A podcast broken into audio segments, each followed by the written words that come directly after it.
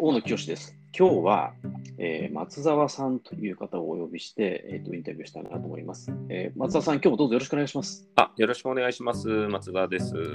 松沢さん、今、あの社労士法人を経営してらして、まあ、あの中小教診断士という資格もお持ちだということなんですが、私とはですね、中小教診断士のあの試験の会場で、まあ、共通の知り合いがいてですね、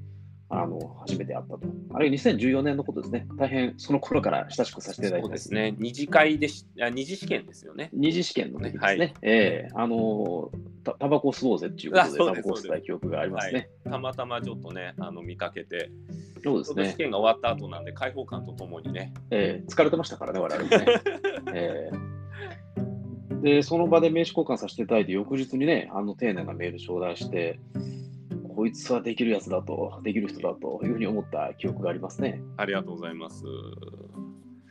でもうその時には社労士として独立されてたんですよね、確かね。そうですね、独立自体は2013年の7月なので、えまあ、あの独立している傍ら、まあえー、診断士の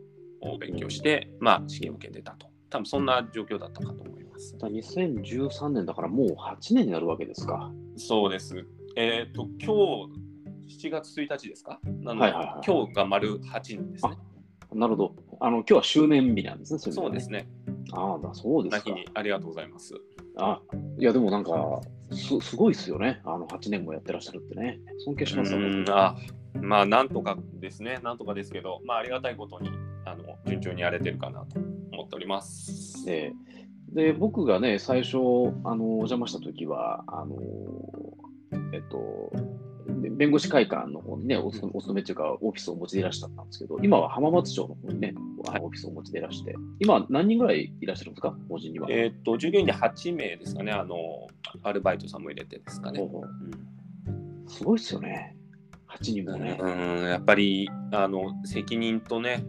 なかなかこう、いろいろ考える部分も増えてくるんで、大変さは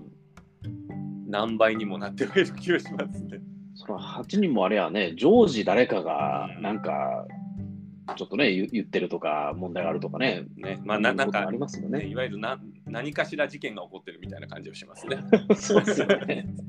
ただまあ、それが楽しいっていうのがね、あって、うん、今、こうやってこう一緒にやっていけてるなとは思いますけどね。うんえっと、だから営業的なことは松田さんが担ってらして、その他の方は、はい、あの業務をこう、例えば給与計算とか、その辺を担ってらっしゃると、そんな感じですかね。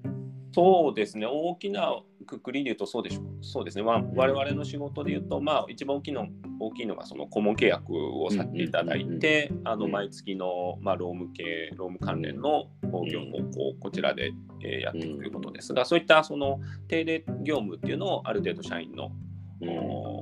皆さんに担ってもらって、で私の方ではちょっとイレギュラー系のものとかコンサルティング関連のものとか、あとは新規の営業という部分を、まあ、多めになってってことですけど、ただまあこの規模になってきたので今まさにちょっとそこも変えようという動きをしていて、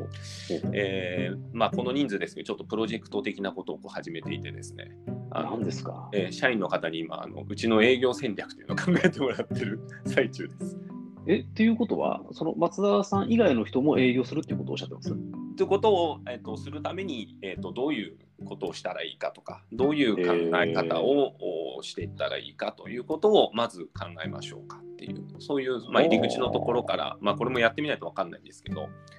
えーまあ、全員参加型で、えー、やってみたいなと思って今進めてあそれはなんかちょっと事務所がまさにこう一歩、二歩こう変わる感じのきっかけですよね。そうですね、ね、ちょっと今、節目には来てるかなという気はしますね。えー、僕ね、でもね、松田さんからこの社労士、僕、あの社労士とね、はい、お知り合いになったのは松田さんが初めてなんですけど、あのいやあの社労士の資格持ってる人は多分何人もいたと思うんですけど、うん、そうやってまさにその独立してやってらっしゃる方とお目にかかったのは初めてだと思うんですけど、はい、強いですよね、つまり人事コンサル的な組織コンサルとかをやって、でまあ、もちろんそこで収入を得るんですけど、そこから先、その給与計算とかそういう労務系のところを毎月毎月毎月入ってくるから、途切れないですもんね。それ素晴らしいですよね。そうですね、やっぱり一度こうお付き合いしている会社さんとっていうのは、もう本当に何年もというお付き合いで、あのつながれるっていう、この顧問契約自体はすごく会社にとっても大事なビジネスモデルの軸にはなってますかね、ビジネスの軸にはなってて、でかつそこに、まあ、コンサルの部分も一緒にやれるっていうので、あの両輪でお手伝いできるっていうあの良さはすごい感じてますね。そうですよね。うん。だってね、企業は生き物だから、まあ、数年に一度は、例えば人事制度を変えるとかね、報酬制度を変えるとかね、で特にね、あの人が辞めちゃってどうしようもなりませんみたいなことも当然何年かに一遍はあるわけであって、そこも全部拾っていくと。そういうことですもんね。ね。うん、まあ、やっぱり担当していただいているカウンターパートの方もね、あの転職されるっていうケースもまあまあありますし、でそうしたら今度転職先からまたご相談いただいたりなんていうこともあったりして、なるほど。これはなかなかあの想定してなかった、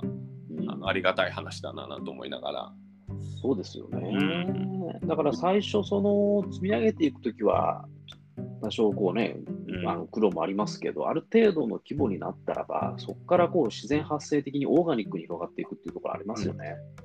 そうですね、まあ、一方で結局、ね、業務、まあ、労働主役型なこう仕事でもあるので、なかなかこう受けきれないというかですね、うんえー、業務量にも限界が出てくるっていうところがあるので、うん、そこを、まあ、この後ね今後どう突破していくのかっていうことが、うん、えー、やっぱり課題だなというのを感じているところですけどね。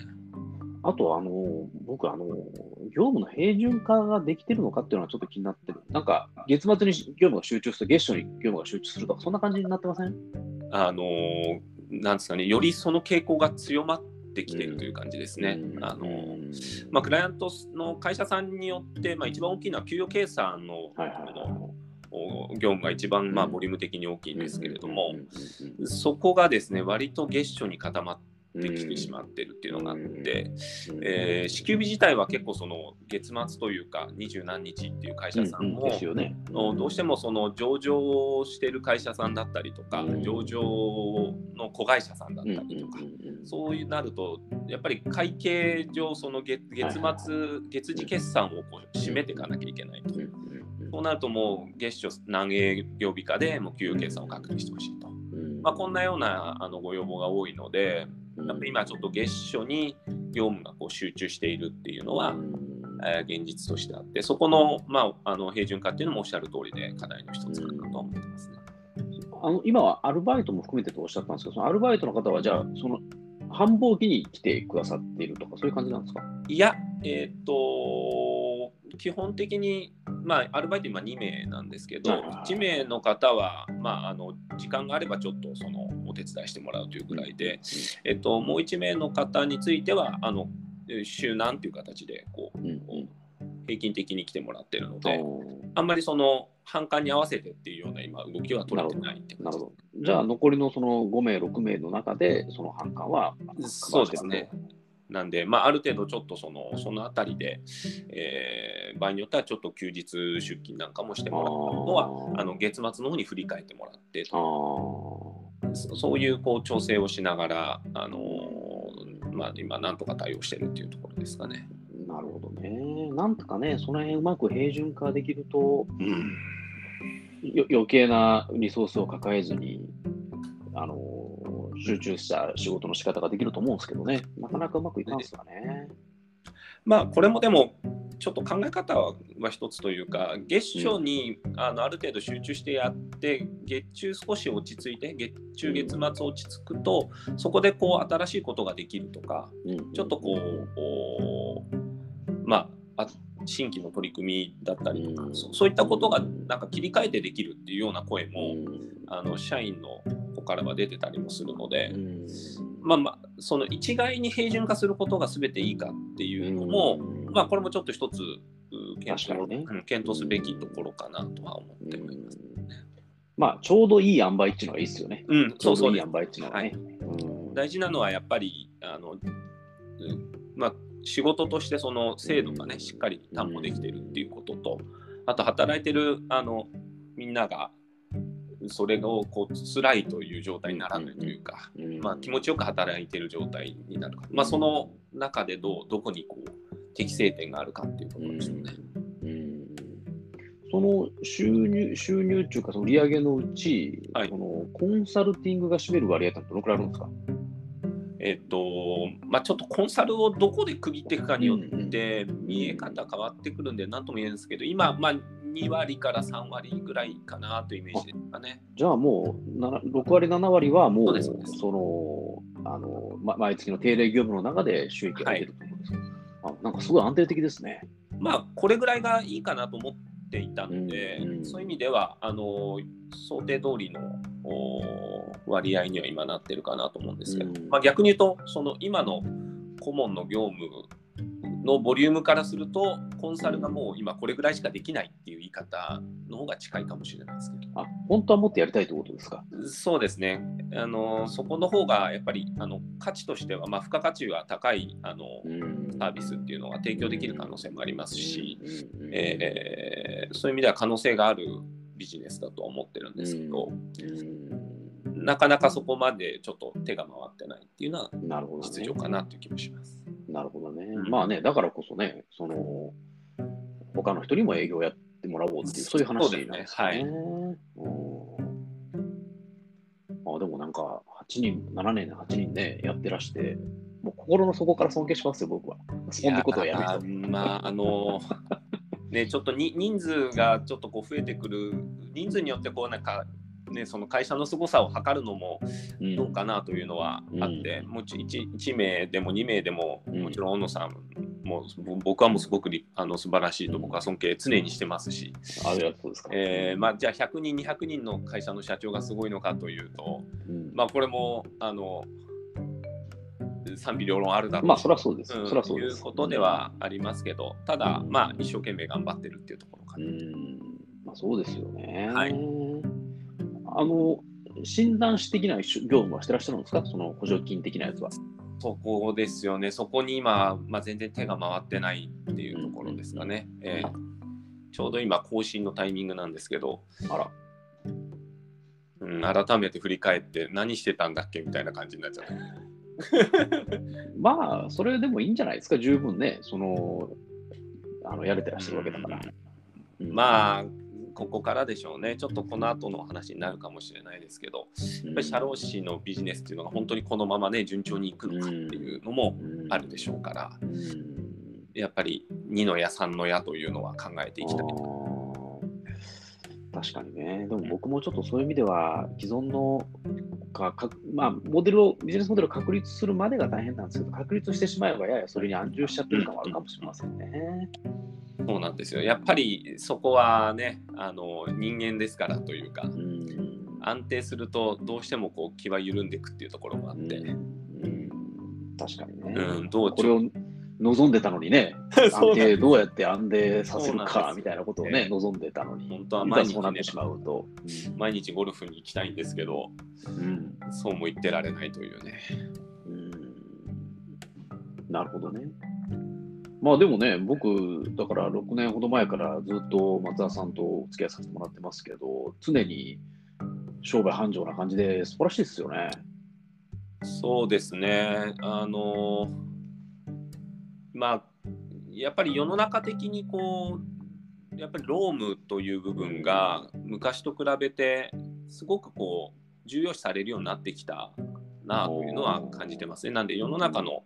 まあ、ニーズが高まってきてるっていうのは、あの独立してからあのすごく感じてるところですね。確かにね、ブラック企業なんていう言い回しも定着しましたしね。えーまあ、はい、うんまあ、特にね、今、まあ、あの過労死の問題とかそういったものもあって、あと働き方の改革といった話もあって、この辺って、えっと、全てやっぱり労働のこう労働法というか労務面が関わってくるような内容になるので、まあ、そこからの派生でというかそこからこういろんなこうクライアントからの要望とかニーズっていうのが、ま増えてきているっていうのはあの世の中の流れとしてありがたいなというふうには感じます。なるほどね、うん、この間あの息子が言ってましたけどあの、はい、アットホームな職場ですっていう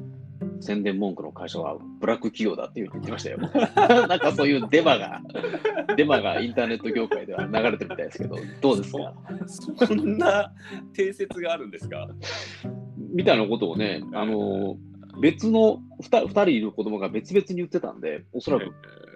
彼らの間では割と定説化してるんじゃないかと思いますよ。えー、まあやっぱりこうね外面よくするのはちょっと危険ですよという ことなのかもしれないですね。うんまあ、確かに言えるねとか言ってきましたけど。えー、確かにこう採用のね、えー、ページっていうのはどうしてもこうよく見せたいっていうのが強く出ますから、そこと、うん、実態っていうのが乖離してるっていうケースはあるかもしれないですね。あのどこの会社もね、このなんだっけ変化する市場をチャンスと捉え、前向きにあの開拓してまいりますみたいなことを、どこの会社も書きますよね。そうですね。うん、まあ、これができていればね、まあ、どこの企業ももう、どんどんどんどん儲かっちゃいますけどね。僕ね、就職活動したの97年なんですけど、98年に会社入ったの、はい、97年に就職活動したんですけど、うん、まあ、金融、まあ、経済学部だったんで、金融とかが多かったんですけど、すべ、はい、ての会社に対して、あのこの変化を逆逆風と捉えず、追い風に捉えて市場を開拓しようとする御社の社風に大変共感を覚えましたっていう、全部同じセリフを書いて送ったんですよ、僕。あのー、当時のエントリーシートでってことですか？そうそうそうそうそうそうそう。うん、全部これできましたね。ああ、それが良かったんですね。僕、ちょっと、もうちょっと変なこと書いてた気がしますわ。あの、多分一社一社それなりに考えて真面目に書いちゃったんじゃないですか。あ、そう、そこなんですよ。それが考える必要ないですよ、逆に落とし穴でですね、もうあのどこでどう書いたか覚えてなくてですね、うん、あの間違ったことを言って、あの落とた落とされたことも多々ありましたね。ああ、紙に書いてあることと面接で言うこと全然違うじゃん。そうそうそうそう。なるほどね。あれこうどこうなんて書いたっけなみたいな。真面目にやるとそういう落とし穴も確かにありますね。うん、で実際にその市場の変化を、はい、あの追い風と思ってる会社もあれば、はい、あの全然うちの会社でできてないけど、まあ、そうなったらいいなと思って書いてる会社と、うん、あの世の中にあるということを学びましたね、僕は。そうですね。うん、だまあ実際にやっぱりこう動いている会社もそれはそれでたくさんありますからね。うん、うん、あのすごくそこはあの我々もお手伝いしててあの変化の早い企業には驚かされますね。あ確かにね、えー、特にまあ今回のコロナのね、えー、一件があって、えー、すぐにこれにこう対応できている組織と人という会社もあれば、なかなかこう動けないという会社もあってそこはなんかこう綺麗にこう色分けされてたような印象があります。まあ、確かにその、変化に対応に早い会社、早いと早いっていうのは、得てして労働法には、ちょっと意識分かったりする会社さんもありますからね。そうです。なんで、まあ、はっとなんか驚かされるのの反面、大丈夫かなと心配になるというね、我々の立場からすると。まあ、そうですよね。えー、まあ、ちょっと僕はね、この労働法がね、結構僕ね、あの現代にマッチしてないとは思ってるんですよね。明らかに。ね、この話をし始めるとちょっとね。えー、そうですか。えー、1時間コースだと。1時間コースですし、ちょっと危険な匂いがするので、あまりあの深入りはしないようにと思いますけれども、その通りだと思います。もう、ね、ホワイトカラー自体が基本的には例外な扱いなので、うん、今のこのね、えー、労働法と現現実っていうのはマッチしてないんですよね。うんこれね、変えよう変えようという動きもあるんだろうけれども、なんかやっぱ反対勢力が強いんでしょうね。なかなか変わらんすわね。まあね、これがやっぱりこう、ま、守るべき人がいると。うん、うん、そのね、変化によって不幸になる人が出ちゃう以上、なかなか変えられないというのが、まあ、今のこう世の中っていうのとしてあるんでしょうね。なるほど、ね、まあ、気持ちも分かりますしね、もちろんそれで不幸になるというふうに感じる人もいるでしょうし。うん、まあ、その多種多様な会社を一つの法律であの、規制しようということの方に問題があるっていう気がするんですよね。いやそうですね。もう皆さん、ね、それぞれ全然違いますからね、業種によって働き方が。あの僕はよく聞かれて困ったのが、あの僕も法務部にいて人事労務担当した時期あるんで、はい、要するにその解雇ができませんっていう話をね、うん、あのこれってこう法律を会社法を勉強した人間にはものすごく分かってる話なんですけど、はい、そうじゃない人にはなんでできねえのっていうふうにこう言ってくるわけですよね。じゃあさ、大野さ、外資系金融ってさ、すぐ、なんでできんの？首切るとかって言うじゃんとか、うん、あれは、あいつらは縁かとかなんか言われて、いや、あれはそういうのを理解して入ってきてるからいいんですとかなんか、でも法律には反してるんじゃねえの？どうなの？とかなんか、訴えられたら負けるんじゃねえの？とか、いや、あれはね、結構な巨額な退職金払ってるからいいんですとか言ってきましたけど、なんかちょっと僕まで説明しながらやっぱ納得できない部分があるんですよね。あの人たちやばいことしてんじゃねえの？とか思ったりしますよ。そうですね。あの、同じような説明を私もしているような気がします。あやっぱそうですか。うん。まあ、経営者からするとね、どうしてもやっぱり、あの、辞めさせたいと思うところもあるでしょうし、うん、そうなった時にからはその社員の方の給与っていうのはコストだと思ってしまうと。うん、でそれを、ね、なぜ契約なのにできないんだみたいな話はやっぱりあの感情的にはよくわかるんです。けど、ただ、ね、うん、あのただ前提としてやっぱり、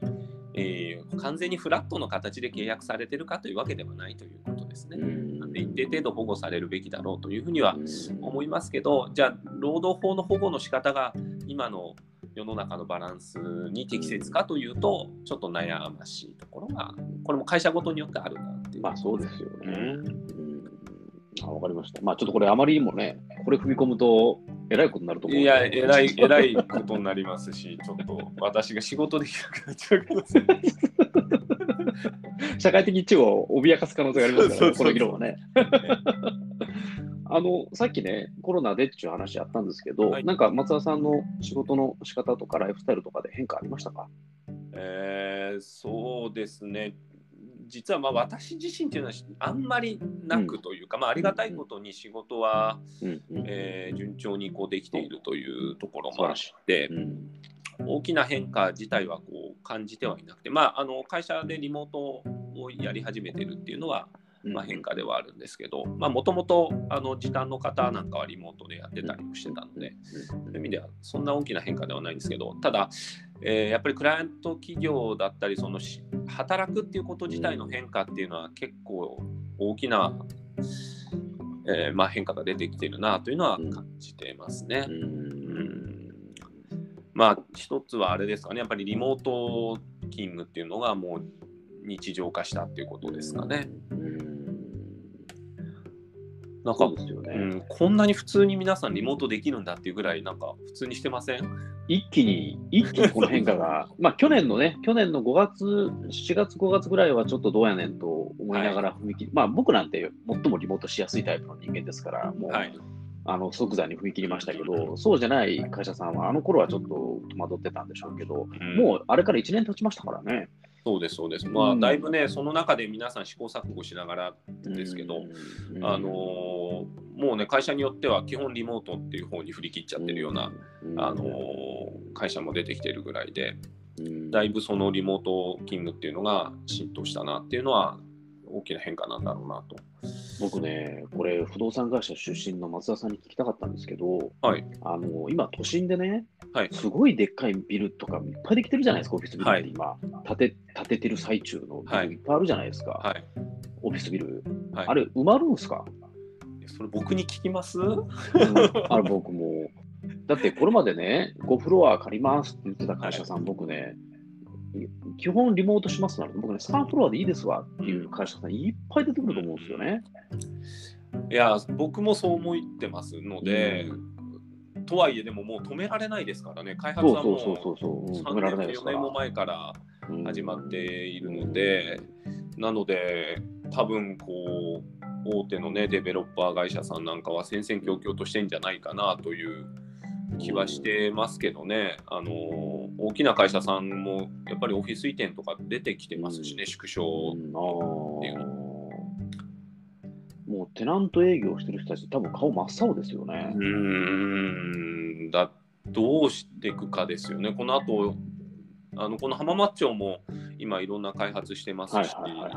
で、えっと、丸の内というか、今度、八重洲側ですかね。八重洲ね。はいはい。えー、巨大な、ね、巨大なビルの開発が進んでて、で、虎ノ門、神谷町あたりも、とんでもない規模の今、すごいっすよ。が進んでますし、であとは今度品川ゲートウェイ、あ高輪ゲートウェイ、高輪ゲートウェイ、ね、ゲートウェイのあたりも、できますもんね、うん、まだ今開発中のところがたくさんあってっていうことで、もうどこもかしこも開発のこう、熱が高まってたタイミングですからね。そうなんですよ。どうされようとしてるのか、ね、ちょっと私もあの不動産会社にから離れて長いんで、ちょっとわからないんですけど、大変なんじゃないかなという気はしてますけどね。そうですよね。なるほどね。うん。わかりました。あのコロナでね、僕たち目の前に大きな変化を迎えてて、はい、多分10年後、20年後の教科書には、2020年コロナショックとかって出るだろうなと思ってるんですけど、はい、なんかこう、それを受けて人生観とか、世界観とか、なんかそんなのに変化ありましたか？ねありました？大野さん。ちょっとこの質問難しいなと思ってさっき。伺いまあでもやっぱりリモート化したんでね、完全に働き方変わりましたからね。うん。うん。あの体楽になったっていうのはありますわね。あとやっぱり人との出会いが、リアルな出会いがもうなくなりましたから、あの別の形で出会う場っていうのを自分で作っていかないと、あの、うんなくなっていくだろうなと思って、まあ、だからこういうね、ポッドキャストとかインタビューの機会を自ら作り出してるっていうことなんですけどね。そうですね、確かにこう、これからはその自分から会いに行こうと思わないと、うん、なんか受動的に人と会ってコミュニケーションが取れてるっていう時代ではなくなってくるのかもしれないですね。うん、うん、そうですよね。確かに。で、まあ僕自身が思ってるのは、ちょっとその人生観なのか、ちょっと仕事にちょっとちょつながる話というか、今後の仕事をどう考えていくかみたいなところで思うところが、うん、なんですか、2つぐらいあるんですけど、1つが、その、こう、戦略、まあ戦略と言いつつちょっと逆説的なんですけどその絞らないことって大事だなって思っあのまあ戦略ってどっちかっていうと何かを取って何かを捨てるみたいな、結構捨てることが大事だみたいなことをいろんな本でこう書かれててまあやっぱり研ぎ澄ましてこう特化していくことっていうのは戦略上、まあ、有益であるという話はあれあったんですけどでもそれってこの変化の早い時代結構なリスクだなと思ったんですよね。で一つのことをずっとこうやり続けてやっていくことって逆に言うと何かこう世の中が変化した時に変わりにくいと確かに。いう話もあるなというのをまあこれはまあ最近そのコロナの前からもちょっと少しずつ感じたところですけど今回のこのコロナを受けてこんなに急激に世の中が変わるんだということを感じてなので、えー、その今の仕事だけをずっとやっていくっていうことはちょっとやっぱりあまり良くないんだなというかなるほど。やっぱりいくつかいろんなこう仕事なりあのじまあ、ビジネスの軸なりみたいなものはこう並行して、えー、作っていったり考えていったりっていうことをしていく必要性があるなというのが、うん、最近ちょっと感じているところですかね。具体的になんかあるんですか？その今のコンサルティングと社労士業務以外ですね。まあ、もちろんその社労士業の中で、えーと、いろんなものをこうまた作っていくっていう、まあ、派生していくってことも大事でしょうし、でもそれ以外のところもやっていくっていうことは大事だと、その社労士以外のところですね。でそれで言うと、まあ、私の場合やっぱりこの診断士のところっていうのを、えしっかりこう確立していくっていうことは、あの一つ大きな課題だろうなと思いますし、であとは全然ね違うところで言えばやっぱり私不動産好きだなと思うので、ちょっとこう不動産に関われる仕事みたいなのをやれたりしないかとか、まあ、街づくりなのか。そそういったことにこう関与あの関われるようなことができるのかとかできないかとかっていうのを考えたとか、うん、うん、なるほどね。なんかいろんなこうまあちょっとまとまってはいないですけどいろんな物事にこうチャレンジしていくっていうことはこう昔以上にちょっと考えなきゃいけないなっていうのは思うようになりましたね。まあ、そうですよね。でも僕たちの仕事だとね、別に上司がいたり会社がいるわけじゃないから、君これやらなさいとは誰も言ってくれませんからね。そうなんです、そうなんですよ。人事動もないし。そうです、そうです。まあ今ね、誰も私にはあんまり言ってくれないんでね。誰も何も言わんすわね。そうです、そうです。自分で気づいてね、自分で変化していくしかないなっていうのは感じますよね。なるほどね。うん、でもう一つちょっと思ってるのが、あのまあこれちょっと社労士の話なんですけど、やっぱりこの働くってことの概念自体がこれ結構変わってきていて、うん、でさっき話のしたそのリモートがこう日常化していく中でその雇用関係っていうのが本当に維持できるのかっていうことにすごい疑問を今感じてるんですね。いいですね。あのまあ日本の労働法のである以上はその雇用っていうのは何かっていうとそのまああの使用者の指揮命令下にあると、うん、これを労働であるあの雇用状態であるというふうに定義しているんですけれども、うん、そのリモートって本当に指揮命令下にあるのかと。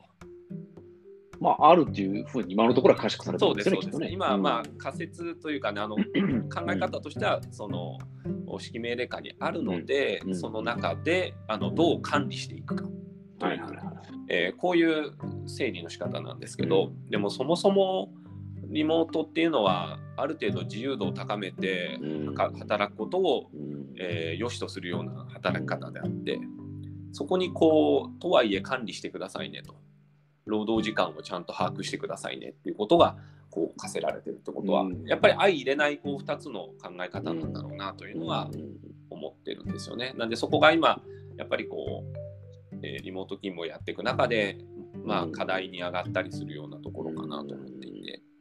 で一方で業務委託っていうのはこうリモートで普通にやれるわけじゃないですか。だからこう業務委託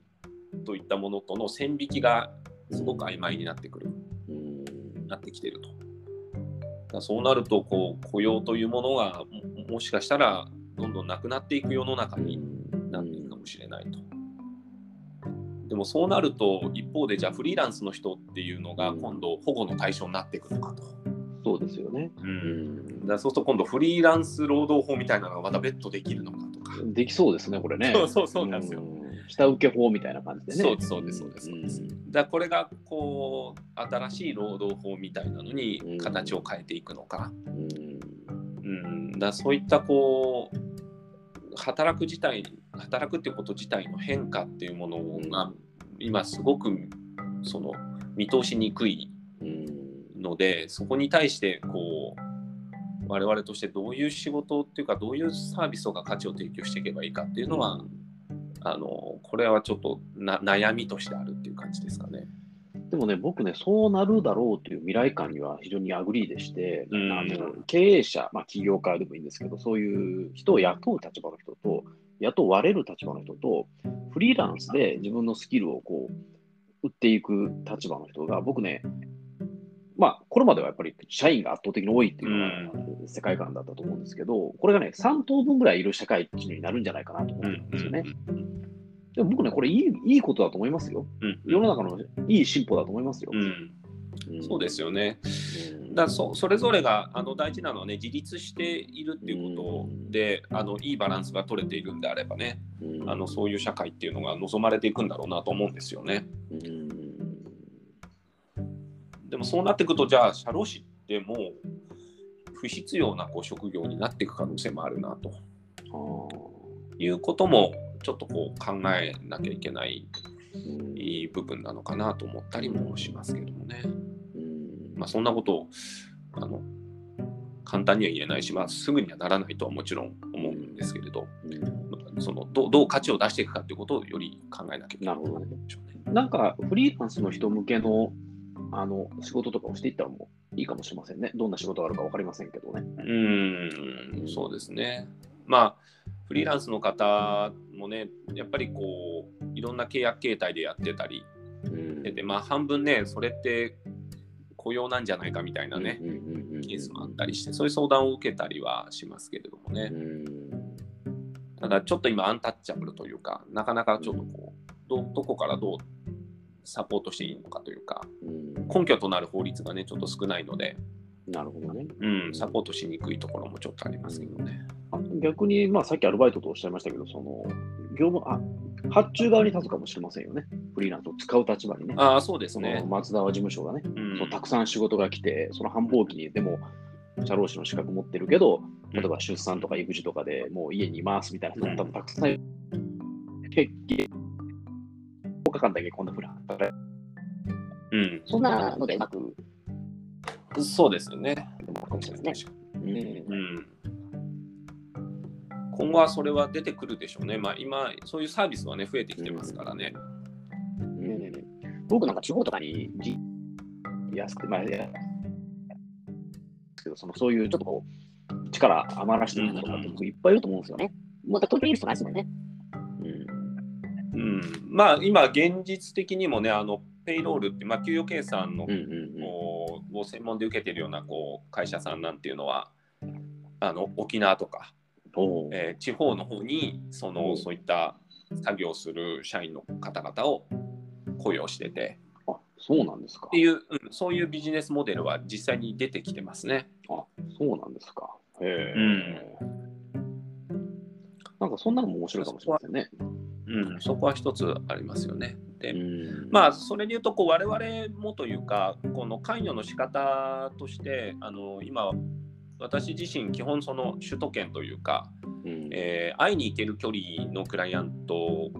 しかと言っちゃあれですけどがメインであの、取引させていただいてたんですけど、うん、今もうそのこういった Zoom だったりあのオンラインでの打ち合わせっていうのが当たり前になってきているので、うん、なんか地方のねあのクライアント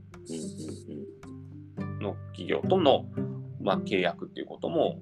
これから増えていってもいいかなというのは思ってたりはしますけどね。そういう意味では私自身の証券も広がってきてるなっていう。そうですよね。うん、僕ね、一回もリアルで会ったことないクライアントがいますよ。うんうんうんうん。な何人か、な何社か。わ、うん、かりますわかります。あの私もいます、今。あのコロナの中であの、うん、新規で取引させていただいてた会社。なるほどね。うん、あ、わかりました。あのー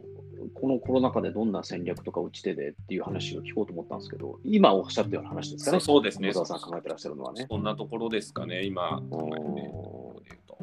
なるほどね。あ、いいじゃないですか。うん。松沢事務所、まだまだ伸びそうですね。ありがとうございます。うん。まあ、あれですね、その伸びるをあれですけど、どう定義していくかっていうところですけど、うん、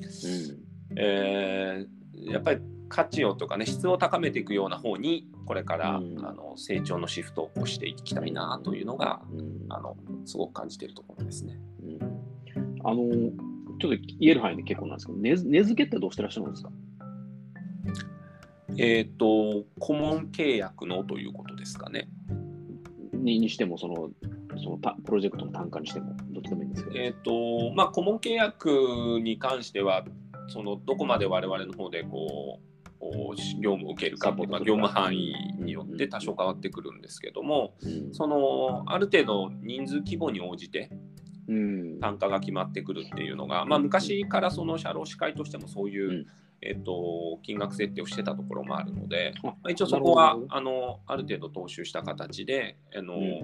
まあ、料金表みたいなものはあのお作りをしていて。なるほど。そこに沿ってご提示をしてるんですけど、ただ、やっぱり業務量って会社個々によって全然違うので、うん。えー、まあそこはこう半年ごとぐらいにちょっとこう見直しをさせてもらって、うん、えー、お互いその適切なライン、適正なラインでというのは、うん、あの話しながら決めてるっていう感じですかね。あそうですか。じゃあ一応そういうテーブルがあって、それは人数とその業務範囲のそうですね、マトリックスという、はい、ある程度。で、あれなんですか、その社労士のそういう基準価格みたいなのあるんですか？弁護士、あのー、旧弁護士会報酬みたいな。ちょっと私が事務所始めた頃から頃はもう自由化されてたんですけど昔はなんかこう一定のルールというか、ああの会として出している基準水準みたいなのがあったようですね。でそこに沿って提示をしていくみたいな流れがあってでも今はそこが自由化されたっていうことが、あの聞いてますけど。へじゃあつつもその金額は自由に設定してらっしゃるということですね。そうですね。まあ、あの、ある程度、その相対の中で決めてってもらっていいということでしょうね。なるほどね。ああ、わかりました。まあね、ちょっとね、難しい会社さん、難しいというか、その例えばこうトラブルが起きやすいとか、あのあるいは業務範囲が広いとか、あのそういう会社さんはね、ちょっとこう高めに設定しておいてもいいかもしれませんね。うんまあ、うん、そうですね、そこはやっぱり貢献度合いに応じて決めていければと思ってるんですけどもね。で一応こうあの当社としてもこう各社員の子たちは、まあ、工数管理というかですね、あのどのクライアント企業にどれぐらいの時間をかけてやってるかっていうのは一応こうつけてもらっていてですね。そうなんですか。そこであのまあ、生産性じゃないですけど各クライアント企業ごとに、まあ、どれぐらいのこう価値というか時間に対して、えー、と成果上げれてるかっていうのは、まあ、あの社内でこう評価をする意味でも使っているんですよ。なんでそういったこともちょっと参考にしながら、うん、えー、まああの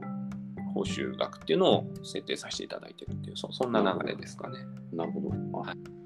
結構なんか弁護士みたいなことをしてらっしゃるんですね。時間つけてね。そうですね。まあそれをこう社員の方々、あ社員がこうう嬉しくやってるかどうかはちょっと難しいんですけど、あの協力してやってくれているので、うん、まあ、そこを高めていくっていうのも一つ目標値として分かりやすいというかです。ね。うん確かにね、あの効率性を上げていくっていう、ねうん、そうです、そうです、そうです。で、特にリモートをやっていく中では、まあ、こういったコース管理が、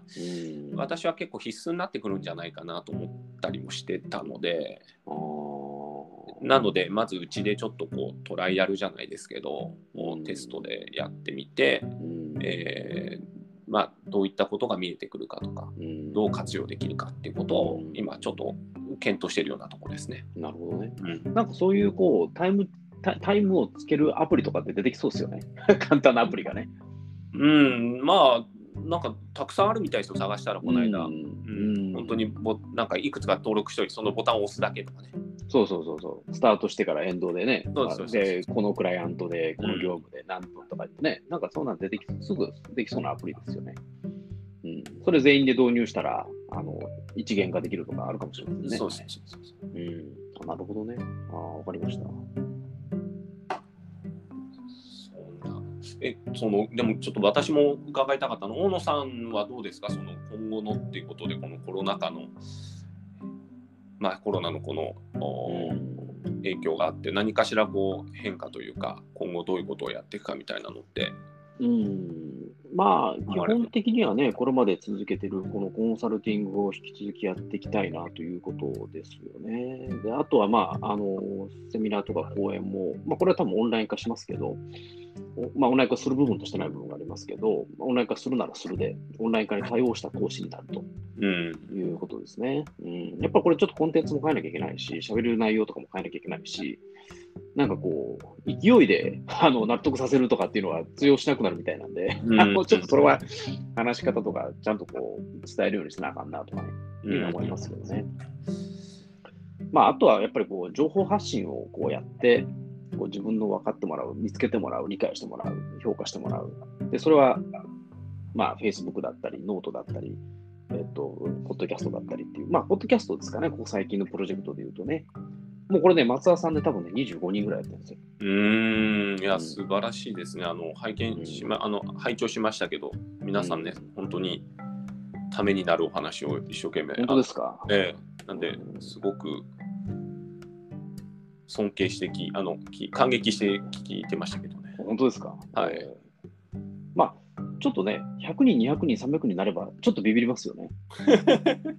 まあ、だからなんやねんって話なんですけど、別にお金もらえるわけでもなんでもないし。まあ、こう続けていくことがやっぱり大変ですよね。うん、そうなんですよね。うん。何のためにやってんだろうって自分で思ってありますもんね。バカじゃねえの？とか言ってね。いやー、なんかでも、とってもこうなんていうんですかいいですよね。こういうことが一つ営業活動の一つにもなっていくというか、うん、まあ、昔みたいななんていうんですかねこう接待文化みたたいなのっていうのは減っていくんですかね、うん、どうなんですかね。まあ間違いなく減るでしょうね。うん、だってそもそもだって都心に出ないですもん。うん。やっぱね、僕たち、僕も松田さんもそっちに出てたから、じゃあその帰りにちょっと銀座行きましょうよとかなるわけじゃないですか。はいはいはい、やっぱりね、今ねこ、ここに大田区のここに住んでて、はい、夜の会のためだけに銀座に行くのって結構億劫ですよ。うん、何回かやりましたけど。そうか、もう打ち合わせがあるがてらだがちょうど良かったってことですね。そりゃそうですよね。だし、マスクなし、アクリル板なしで、全く気にせずコロナの前みたいに飲めるようになるのってかなり先みたいですよね。うんね私は割とそそういうのも好きなタイプなので、うん、ちょっとね、寂しい気もしますけど。うんああとね、僕最近お金やめ、あ、お酒やめました。あ、そうですか。うん。やめたというのは？家で飲んでない。ああ、そういうことですか。で、家の外で飲むかどうかは、あ今のところ家の外でも飲んでませんよ。飲んでませんけど、そういういわゆる接待が入った時にどうするか問題はまだ決めてないです。おうん、でも家ではもう飲んでないです、ね。そんな何かあれがあるんですか？理由は。えっと、中田敦彦の YouTube University で、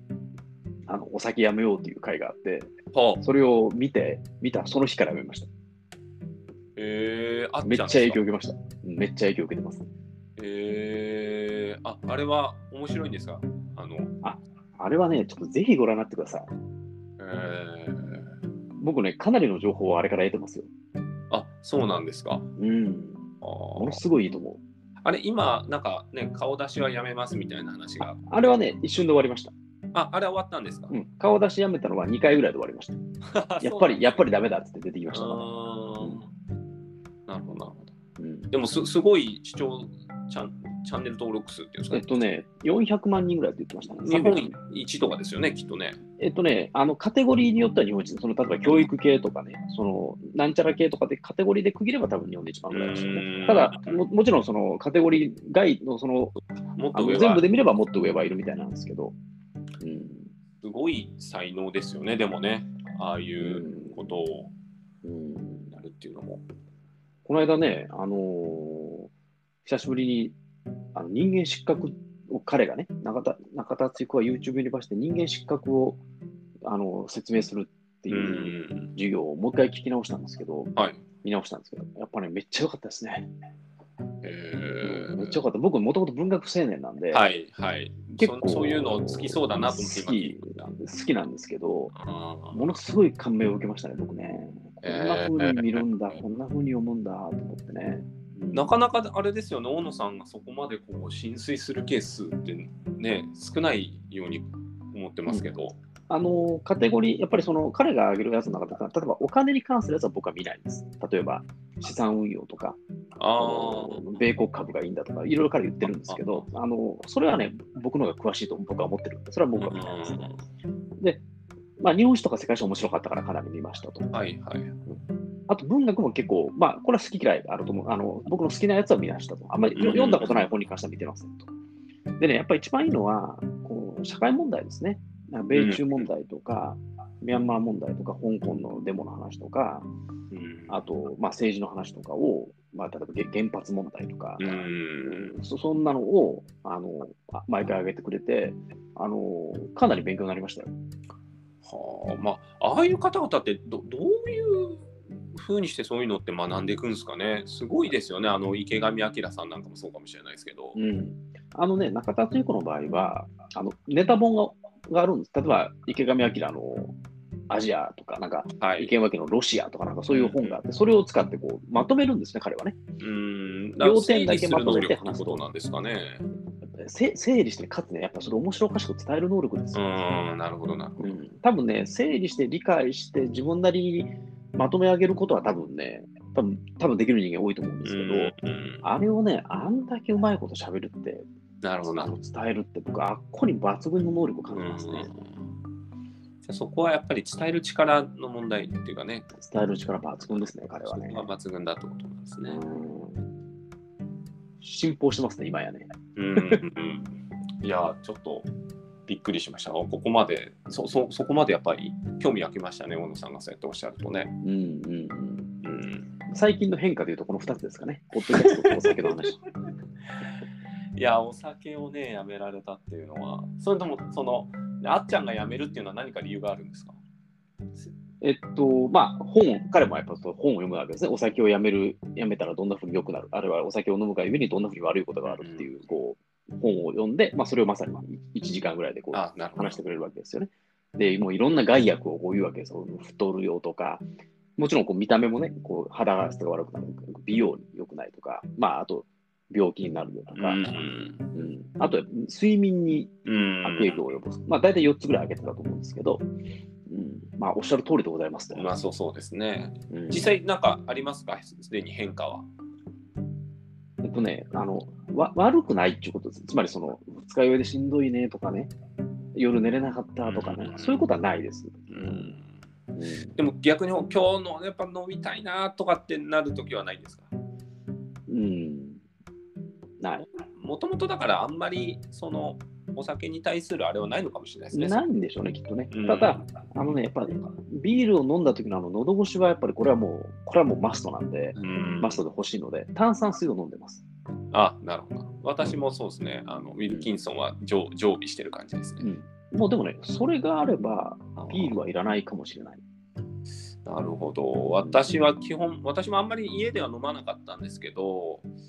ちょっとあの引っ越したところもあってですね、ちょ最近あのキリンホームタップなるものにちょっと今。あこれこれですか？あのそうですそうですあの家で生中が飲めるってやつです、ね、そうです中井貴一さんがやってるあの CM がとても美味しそうに見えて、うん、